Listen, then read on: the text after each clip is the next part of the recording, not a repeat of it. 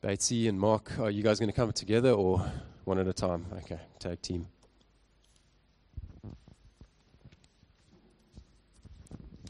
Father, we just pray for your word this morning as it comes through Bates and Mark, and we just ask, Lord God, for the spirit of wisdom and revelation to come through them, God, to open up the scriptures. Would you open the eyes of our hearts to see what you'd speak to us this morning, God, and give us faith to lay hold of it, to grasp it, and to put it into practice in our lives. In Jesus' name, amen. Amen. Amen. Good morning, everyone. Lights are on. Great. I Thought I was going to be preaching here in a dark cave. We're grateful for some light in a massive school hall. The last time I preached, we were still upstairs, so this is a whole other experience. Um, yeah, and just again, just a word to all the fathers. Honor you guys, and um, praise God that we have the perfect father, that we don't have to try and make it up ourselves, we can just follow him. Yeah, so this morning, um, myself and Mark are going to be preaching. Uh, Mark's one of my uh, good friends, and super excited to be doing another tag team style. If you were here last time I preached, we also did that. But how exciting to have an opportunity to see some, some young guys among us coming and sharing the Word of God with us. Um, and the beauty is that age is not a factor for God, right? He can speak through any vessel that would be open to be used by Him. Thank you, Father, for your word this morning, and thank you for everyone who sits here under uh, the sound of your word, Lord Jesus. I pray that it would really pierce our hearts, Lord, uh, for good and bring healing and hope and joy and encouragement in Jesus' name. Amen. Amen. So my name's Bates. Um, on uh, the eldership team, my wife was up front here with our two little kiddos. Uh, they're out at kids' church and uh, having fun in the mom's room, I'm sure. Hello, moms, watching on the TV. We love you guys. Um, yeah, so I want to start with a bit of a story this morning. Last weekend, I wasn't here. I must confess, um, hardly any of you noticed, I'm sure. Um, I was out in the Karoo, and the Karoo is looking where we were, is looking stunning. Have had quite a lot of rain recently. If you know the Karoo, it can be pretty dire and and um, Karoo-like, desert-like, and it's just green and beautiful. And whenever we're out in the Karoo, I was there with my dad, um, trying to make the most of all the time I get with him, and with my brother. Whenever we're out in the Karoo, the old stories, family stories, and jokes always come out because the Arlight line has many, many pastors, or dominees actually, who are dominees in the NG Kerk at different places around the Karoo over the, over the years. And so this is a risk as a preacher, but I'm going to tell a joke to start this morning, so to be gracious with me. And it's just one of my favorite jokes that we share whenever we drive through the Karoo. And my opa always used to tell it to us, Opa Billy. And um, it's about a, uh, anyway, let me tell you the joke. So, dad and mom uh, have been going to church out there in the Karoo, and uh, they're getting a little bit suspicious that their little pitty is uh, sneaking out of church on Sundays and going and playing in the yard, and he's not actually sitting in and listening, right? So, they don't have hard evidence, but they've got a, they're, they're sniffing a rat. And so they decide to, uh, to check it out. So, they're driving home after church one afternoon, and um, they, this is obviously originally told in Afrikaans, and I think a little bit better in Afrikaans, but I'll tell it in English. Um, so, they're driving home, and uh, they say, so, Pity, how did you find church today? And he said, No, no, it was great. Eh?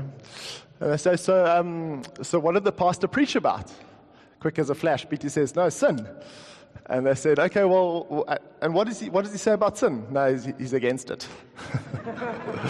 so, sharp little pity, well done. Afrikaans is a bit sharp, and yeah, it's not the end. Anyway. So um, that's how's that relevant? Not terribly relevant, but it was just a good joke. And we were in the Karoo, and what is a bit more relevant is that we were doing our annual harvest of free-range game meat in the Karoo, and which is a lot of fun. Um, we often do it from the back of bakkie's and they're rather far away. And so, for you, those of you who are into this kind of thing, um, you know, uh, pursuing your own meat, not just going to the store, but actually, you know, being like our ancestors. I'm sure they didn't have high-powered rifles, but anyway. Um, sorry, I'm making a silly joke of hunting. Anyway, we were hunting, uh, my dad and my brother and I, on the back of the bakkie. And um, those of you who know or do this kind of thing, you'll know a springbok further than 200 meters away is actually not a very big animal, and they're also seriously skittish. and so once the guys are on the bakkie, when you stop, you've got like four seconds while that thing stands, and then it's gone to, to pull off a shot. Otherwise, you, you uh, miss the opportunity. And, um, and so we were driving, and we had quite a lot of opportunities because the, because the veld so green, there's a lot of buck. Um, and um, we missed many of them, let me just say that. Fortunately, we did get a few as well. I will be sharing Biltong in a few weeks' time, don't worry. Um, and I'm going to get back to that story in just a moment. But what we did do, and what you need to remember, is that we missed uh, many opportunities, but we also took some. And so, uh, how does that apply to this morning? Well, we'll see in a moment, and it's going to uh, kind of sh- uh, set the tone and set the title for this morning's sermon. But we find ourselves um, almost at the end of part three of our Ephesians series. Uh, part three of it's called Walk This Way into Holy Living, or um, that was the full title, but Walk This Way. And we've got one more sermon next week, which Nathan will share in this series. And then we've got two other mini series coming up later in the year and maybe at the beginning of next year. We're not sure. So we're almost done with this one. And kind of what's the big idea been uh, in this part of the series, Walk This Way? We're saying, hey, if you're a Christ follower, this is who you are. Chapters 1, 2, and 3 of Ephesians tell us who we are. We're saying, as a Christ follower, then this is how we live. And in this series, we've been kind of double clicking on this is how we live as Christ followers. And so we'll do that again this morning. And uh, from the story up front, you, will, uh, you might have picked up that the title of our uh, sermon this morning is Make the Most of Every Opportunity. Make the most of every opportunity. Plus, I just wanted to put in a Karoo joke and tell about a really amazing hunting trip. So, um, but that's the title of our sermon this morning. And um, You'll see it does actually come from the text, so we haven't actually made that up, and hopefully it is useful and memorable for the, for the sake of this morning. And so, yeah, the, the hunting example is a bit of a silly one, right? That's kind of unimportant stuff. It's temporary. Um, it's not stuff that's that important. But we each get loads of opportunities in our day, every li- uh, in our life, every day. I think of uh, some sort of more frivolous ones. Maybe you, you, you like buying the latest uh, stuff, or rather, you know, clothes when they're on sale. And, you know, maybe you popped down to the store and you saw the sale and you went home and you decided about it. And then you get back to the store the next day and the sale's finished. Does that happen to anyone? The sale's no longer on.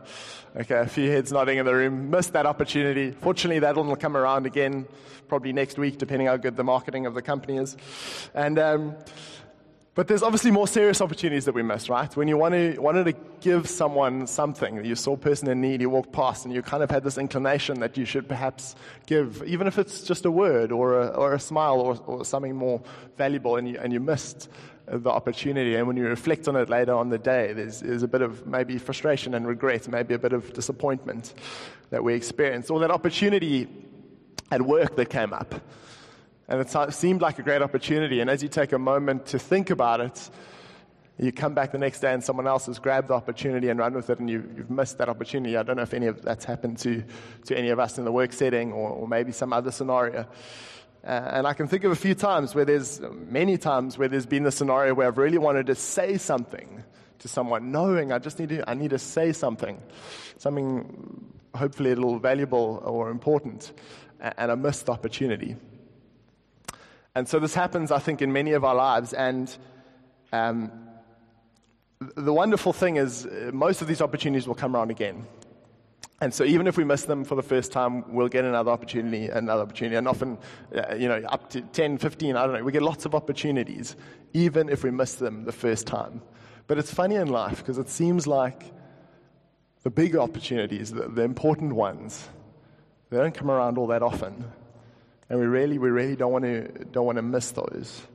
And when we do, we get this feeling of frustration, we get this feeling of kind of disappointment with ourselves, and we get this feeling of, I think, if we're honest, deep down, kind of regret of not taking that opportunity and making the most of it, whatever it may be. And I'm sure there's a bunch running through our minds right now. And so the question is why do we get this feeling of frustration? Why do we get this feeling of regret when we miss an opportunity? And my friend Mark's got a great analogy that we were quickly going to show you as to why that might be the case.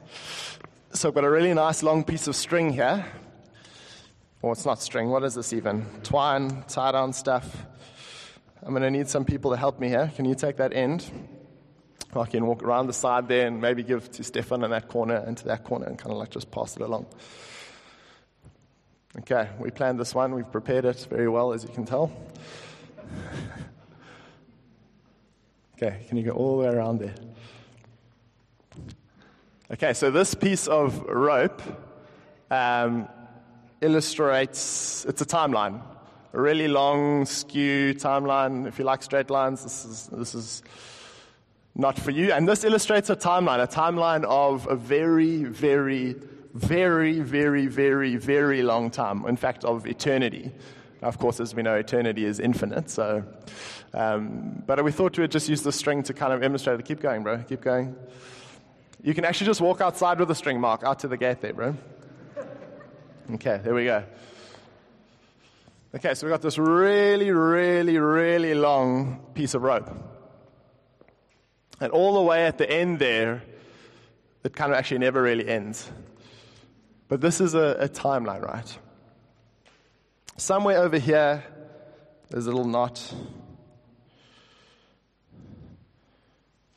We don't know when this moment is going to happen, but at this point, at knot here, Jesus is going to come back for the second time, right? He's going to wrap up this age and usher us into eternity. And then somewhere over here, you can't really see it, but I tied a really, really small knot. And that's our lives. And on that knot, there's this tiny dot. You won't be able to see it, but I can see it. And that's today, this moment. And if we picture our lives in the context of eternity, we don't have very long, right? And the crazy thing is, stuff that happens on this little dot and on this little knot can have eternal impact, eternal consequence and ramifications. And so, that little feeling of regret or disappointment or whatever it is when we miss an opportunity in this dot is because we know that we know that we know that stuff that we do here, opportunities that we take, moments of obedience when God prompts, can literally have eternal consequence in our lives and in the lives of those around us.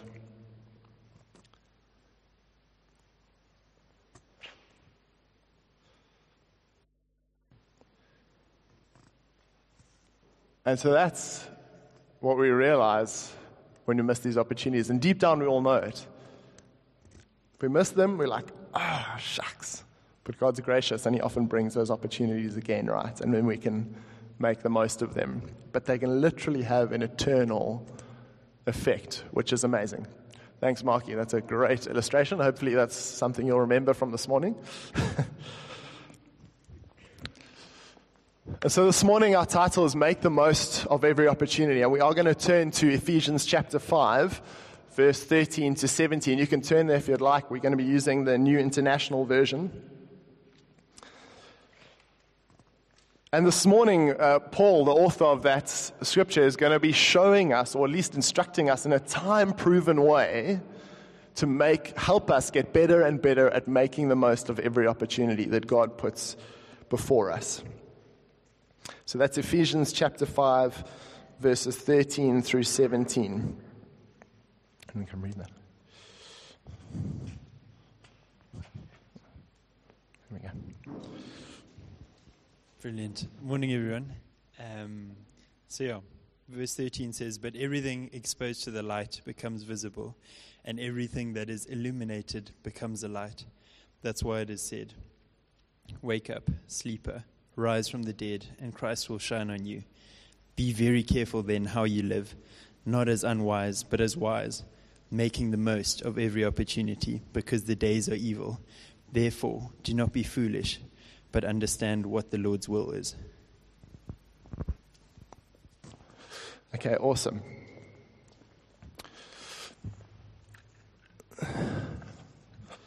So, a quick summary of that scripture up top there, verse 13.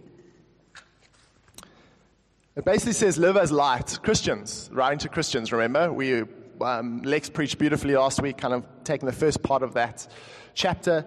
And it basically says, Christians live as light in a dark and evil world. How do we do that? We be wise. how do we be wise? We know the Lord's will. So live as lights in a dark world. Be wise, and you be wise by knowing the Lord's will. So, verse 13, I just want to read that for us again 13 and 14. But everything exposed by the light becomes visible, and everything that is illuminated becomes a light. That is why it is said, Wake up, sleeper, rise from the dead, and Christ will shine on you. Paul here is quoting a Christian hymn of the time, so it's something they would have sung um, as brothers and sisters in the faith of the time to encourage themselves. And what Paul's basically saying is that when the light of Christ is in us, when we start to live like Him, we shine. And He fuels us to shine His light in a dark and evil world. And why is the light so evident and why is it so needed? Because, as he goes on to say a little bit later, we live in a dark world. We live in an evil world, a world that is broken, that is full of sin, shame, pain, brokenness, injustice, and all these things. And we know that, right? We just look around us. Not much has changed in 2,000 years, it seems. God's word is as relevant then as it is now. We live in an evil and dark world. And so when we shine as Christ followers, the light of Christ, when we live like Him, because we're full of Him, it's obvious. It's clear to see. I remember just a few years back hiking up and sleeping on the top of uh, one of the Helderberg Mountains there. Uh, and then we woke up in the morning uh, early before the sun rose, and you look down and you just see like the whole kind of town is dark, but all the little lights, the street lights, the house lights that are up at that time are so clear to see. So, so obvious to see. In the darkness, you can't see anything, but you can see the light. And that's what Paul is exhorting us as Christians to do to be light, to shine light in a broken world so that the sleepers, that's all those who are not alive in Christ, those who are spiritually dead, can wake up and rise from the dead, and Christ will shine on them. I kind of get this picture of a, a lamp analogy. Quickly going to light it here. It's a little paraffin lamp. I don't know if this is allowed by the fire rules, but I'll be quick. Okay, nobody tell. And I get this picture of a, oopsie, there it goes out. Hopefully that doesn't happen to us. Snuffed out.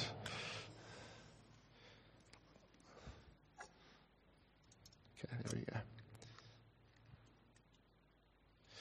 So I get this picture of a, oh gosh, okay, we're just going to have to use the picture of an oil. oh, you plan these things and they don't always work. Of an oil lamp in a dark room. And I specifically, as Mark and I were, were preparing for this week, I got this picture of almost walking into a room, a little like four by four meter dark room, and there's somebody sleeping on the bed. And we've been given this oil lamp, and it's the light of Christ in us. And as we walk in, and it's a lamp like this, it's not a bright, offensive lamp like a spotlight, but it's this beautiful, dull, warm glow that lights up the room. And what was once dark can now be seen.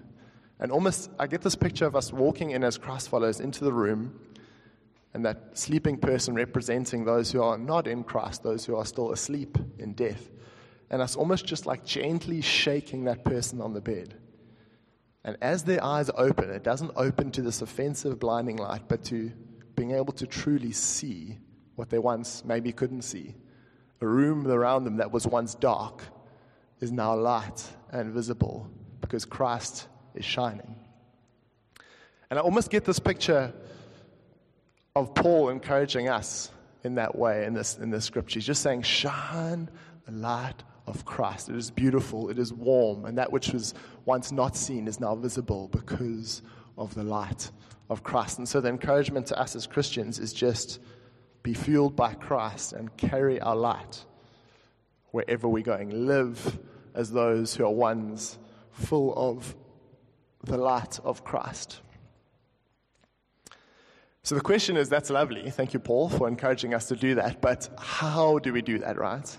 So I don't know about you, but I'm always like, I love, that's a great idea in principle, I'm with you, but please show me, please tell me how. And so we're going to unpack that a little bit myself and Mark, and I'll start off. Verse 15 Be very careful then how you live. This talks about a lot of intentionality in the way we live, not as unwise, but as wise, making the most of every opportunity because the days are evil. Therefore, do not be foolish, but understand what the Lord's will is.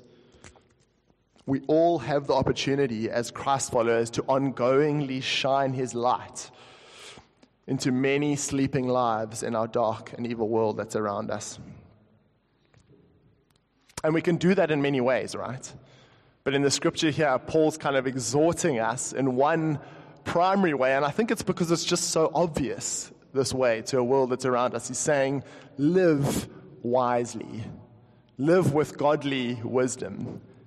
And I think to each of us, it's quite obvious when something is done in a foolish manner and when it's done in a wise manner.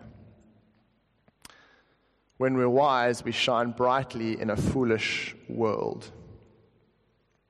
And just a note there this kind of wisdom is full of humility and full of grace. It's not an arrogance.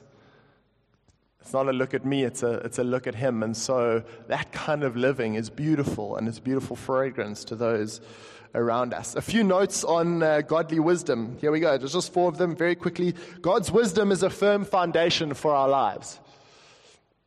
The wise man built his house upon the rock. Matthew 7, 24 through, through uh, 27. Everyone who hears these words of mine, Jesus says, and does them will be like a wise man who builds his house upon the rock. So God's wisdom is a firm foundation, unchanging, secure, firm, unchanging through the ages. I think I said that. God's wisdom is a firm foundation for our lives. Point two, God's wisdom is often different from the world's wisdom. A great example of this in Jesus' Sermon on the Mount. Um, Matthew chapter 5, 43 through 45 says this, but you've heard it said, love your neighbor and hate your enemy, right?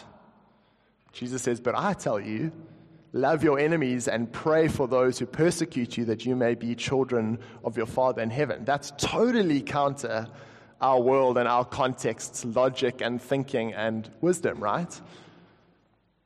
Because the wisdom of God is others focused, it's Him focused. It's not self preserving, it's God honoring and glorifying. So God's wisdom is often different from the world's wisdom, from the kind of conventional wisdom of the day. Third point God's wisdom, uh, He gives it to His children who ask.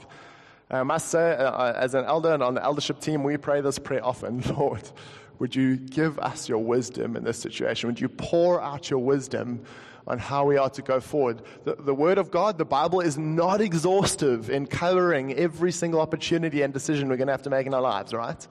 So he guides and he teaches and he, and he leads us through his word so that we would know him and we'd know how he works, that is God, so that we can work the way he works with all the different decisions and opportunities that we have in front of us. So that's, uh, yeah, God gives his wisdom to his children who ask for it, and he gives it generously, which is just incredible. And then the last quick point there is that God's wisdom is full of good things. And I just have to read James chapter 3, verse 17. God's wisdom is full of good things. In other words, it's obvious when it's his wisdom. There's certain characteristics that come out. Uh, James 3:17, but the wisdom from above, from God, is first pure, then peaceable, gentle, open to reason, full of mercy and good fruits, impartial and sincere. Oh man, it's beautiful. We know when someone is walking in the wisdom of God, or whether they're just doing their own thing, or just listening to the, the kind of conventional wisdom of the day. Wisdom is applied through decisions we make daily. If you think of it, in each of our daily lives, every decision we make, and we get lots of decisions we get to make every day. I think there was some other study that said there's something like, what, was it 450 or 700 decisions or something we have to make every day uh, in varying sizes, just a lot, in other words. But every decision we get to make, either big or small, can either be made wisely or foolishly. And the decisions that we get to make, the opportunities that we have, are the opportunities to apply wisdom or not. And so that's often the vehicle through which we get to express and display wisdom is through the different small and big decisions that we get to make every day. Someone once said, What's the difference between knowledge and wisdom? um, I know there's a lot on this, but this is my favorite one. So, knowledge is knowing that an avo is fruit, wisdom is knowing not to put it in a fruit salad. I think that's a good one, eh? I'm the only one who found that funny. okay. So, so uh, yeah, and the truth here is that we know that it's super important to acquire knowledge. We need knowledge, and we're in the West. We're a hungry people for knowledge and content. I mean, think of the web, it's just full of content upon content. You can get every bit of knowledge you want. But the truth is that knowledge is pretty useless. In fact, it can even be harmful to us if it's not applied well into our lives. And so that's wisdom well applied knowledge into our lives. That's wisdom. And what is godly wisdom? Well, it's the knowledge of God and His will applied well into our lives. That's how we then live in a way that honors God and yeah, glorifies Him and is good for us. And so you may be sitting here thinking, gee, man, this feels like a a big ask. Like I'm just me, and I've got all my stuff, and you know, made a bunch of decisions in my life. Many, some which I regret, some which I'm grateful for. And God will meet us exactly where we're at. But the real incredible thing as a Christ follower, the unfair advantage that we have is that we have access to the one who is wisdom himself. He is the source of all wisdom. And he just says, Come ask me. Come read my word.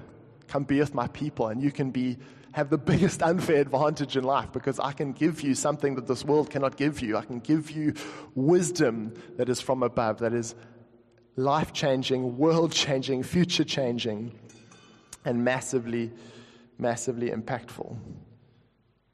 We've only got the small little piece of that string, right? And when God's wisdom comes in there and is applied, it can literally change ours and other people's eternal trajectory. It's that incredible. And he says, Hey, come to me, ask. It's available. Thank you, Jesus, for your wisdom. And when we understand and apply God's wisdom, we really do shine brightly in a dark and evil world, like the scripture says. And we, we shine on that sleeper and we say, Awake, O sleeper, rise from the dead, and let Christ shine on you. And Paul is exhorting us in the scripture to say, shine in this world, live wisely, shine the light of Christ, live in a way that is beautiful for those who watch. And when you do that, you will make the most of every opportunity that God puts before you. You will not miss those opportunities. We'll get better and better at making the most of every opportunity that God puts in front of us. Okay, I'm going to hand over to Marky. He's going to unpack some of the practical ways that we can grow in godly wisdom. Brilliant. Thanks for having me here, guys. It's nice to, nice to be here.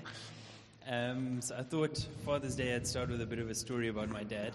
Um, so I was studying at Stellenbosch, and we had our orientation week. And so we packed out this one hall, all the kids, all their mums and dads, all of that. And then the big dogs of the sports department came and spoke to us. Um, they came and said, Oh, this is what the program looks like, and this is how it goes. And um, they finish up, and I'm sitting between my mom and dad. And I look to my mom, and before we even know it, my dad has zipped to the front of the, the hall and he's greeting and introducing himself to the biggest fish that was there. Um, and he's like, hey, I'm, I'm Mark's dad. And uh, introduced him and introduced me, and he, he got me this cool opportunity. And that big fish is now my co supervisor for my research. And um, my dad, being a good dad, wanted to give me as many opportunities as possible. And um, our God, He's an even better dad, wants to give us immeasurably more and incredibly more opportunities. So I got this cool opportunity to come and study here in Stellies, where your three years, when you look back on it, feels like three weeks, three days, three hours even. Um, and in that big opportunity was lots of little opportunities, little people to meet, little people to engage with, little people to chat with. And um, I wanted to make the most of these opportunities to shine this light in a friendly way on these people's faces. Um, my first three years is a exercise course on what not to do. Um, my internal person pleaser, say yes, um, got me doing everything and anything, and yeah, I was literally running around. And so, with that, I actually didn't have the time to maximize and shine my light for long enough for these guys to wake up to this light. It was just super quick. Okay, now I'm on to this next person. Okay, I'm on to this next person. And so I was, I was totally missing the chance to shine this lantern around. Um, so what changed? We got an awesome break of COVID. I got to go home because I was worn out. I was over engaged. I was doing everything wrong. And um, there I reflected on a, a story I once heard. So there's an old man and a young man. And every day they go to the forest and they cut their trees. The young man gets there nine o'clock sharp, brings out his axe, and he starts hacking away at these trees. The old man rocks up after his coffee, quarter past nine, half past nine, cuts some trees, sits down, has a break, cuts some more trees, sits down, has a break. And then at the end of the day, they have to walk to the foreman and be like, Look, we, I cut this many. And the young man proudly goes up there and says, I cut 28 trees. The old man walks up slowly afterwards and says, Yeah, today I got 35. The young man looks at him like, How on earth did you do that? Anyways, the next day, the young man is back, and he's back there quarter to nine. He's working hard, works tirelessly until five. Old man rocks up after his coffee, has a, cuts a few, sits down, cuts a few, sits down, and then the young man proudly says, I cut 32 trees today to the foreman. And the old man says, Yep, I, I got my 35. And the young man turns to him and he's like, How on earth did you do that?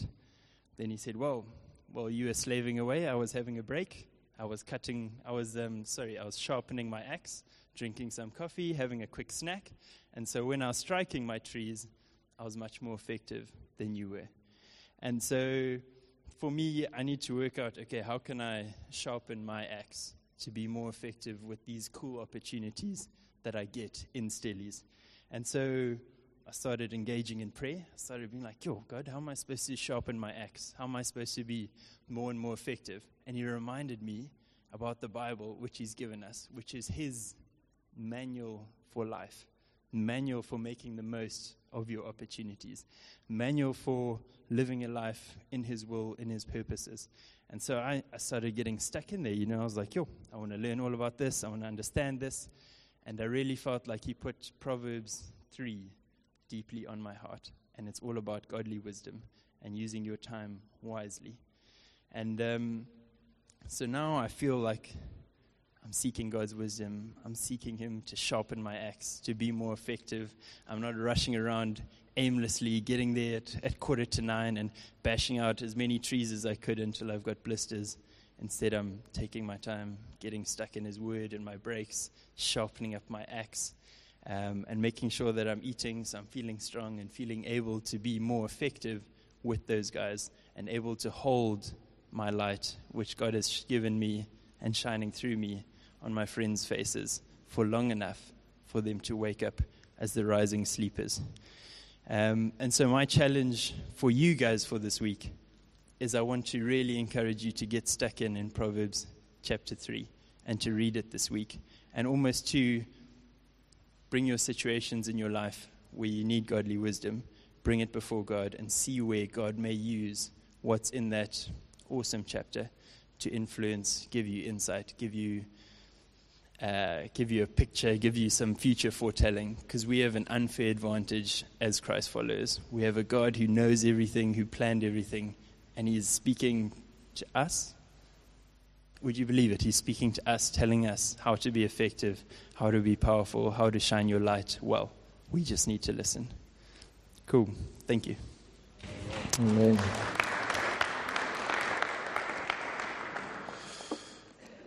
Yeah, thanks, Marky. I love that, eh? So, just the Word of God in your life, bringing wisdom into every situation. Proverbs chapter 3, excited to read that this week and dive into that. I want to read the scripture one more time, and then I'm going to ask us to stand. But everything exposed by the light becomes visible. Think of that um, little uh, lamp. And everything that is illuminated becomes a light. That is why it said, Wake up, sleeper. Rise from the dead, and Christ will shine on you. Christians, be very careful then how you live, not as unwise, but as wise. One Hopers making the most of every opportunity because the days are evil. Therefore, do not be foolish, but understand what the Lord's will is through His scriptures, through prayer, through the Holy Spirit speaking to us, through those He's put around us, like our, our um, community of faith, those around us. One Hopers. Let's stand together as we close this morning. Just imagining us as, even just as One Hopers, living wisely in our everyday lives making God honoring decisions in everything that we do, living in such a way that it's, it's a bright light in a dark world. How beautiful, how beautiful would that be? And how many sleepers, those who are maybe here this morning who aren't, maybe watching online or involved in our lives, how many as we live wisely would see that light and lean in and desire to rise from the dead and have the light of Christ shine into their lives. He's done that for you if you're a Christ follower here this morning. He's done it for us. Christ has come in not because we're amazing, but because He's incredible and shone into our lives and woken us up from spiritual death and given us spiritual life. He is incredible because of His life, death, and resurrection. So I want to encourage us as One Hopers here this morning, or if you're visiting this morning, to really invite the Holy Spirit to help you become truly wise, to live as a wise one in this dark world, and to make the most of every opportunity that God puts before you. So let's pray together as we invite the Holy Spirit to fill us even now with the wisdom of God so we can live for Him as lights in this world and make the most of every opportunity. Thank you, Father, for everyone uh, in this room. Thank you for your scripture to us this morning saying, Live as lights in a dark world that those who are sleeping may see this bright light and wake up and then for the first time truly see and be filled with the same life that we experience in you, Christ. Thank you that you have given us your Holy Spirit. And we just invite you now, Holy Spirit, to fill each one of us, to lead each one of us into all wisdom, God, that we would be, as the scripture says, those who live as wise, uh, wisely and not as fools, those who know your will and make the most of every opportunity you put before us, Lord. We just invite you in our Spirit, to come and move in us and do that, Lord. Fill us with your wisdom, God. As James 1 5 says, you give generously to your children who ask your wisdom. So do that even now, Lord.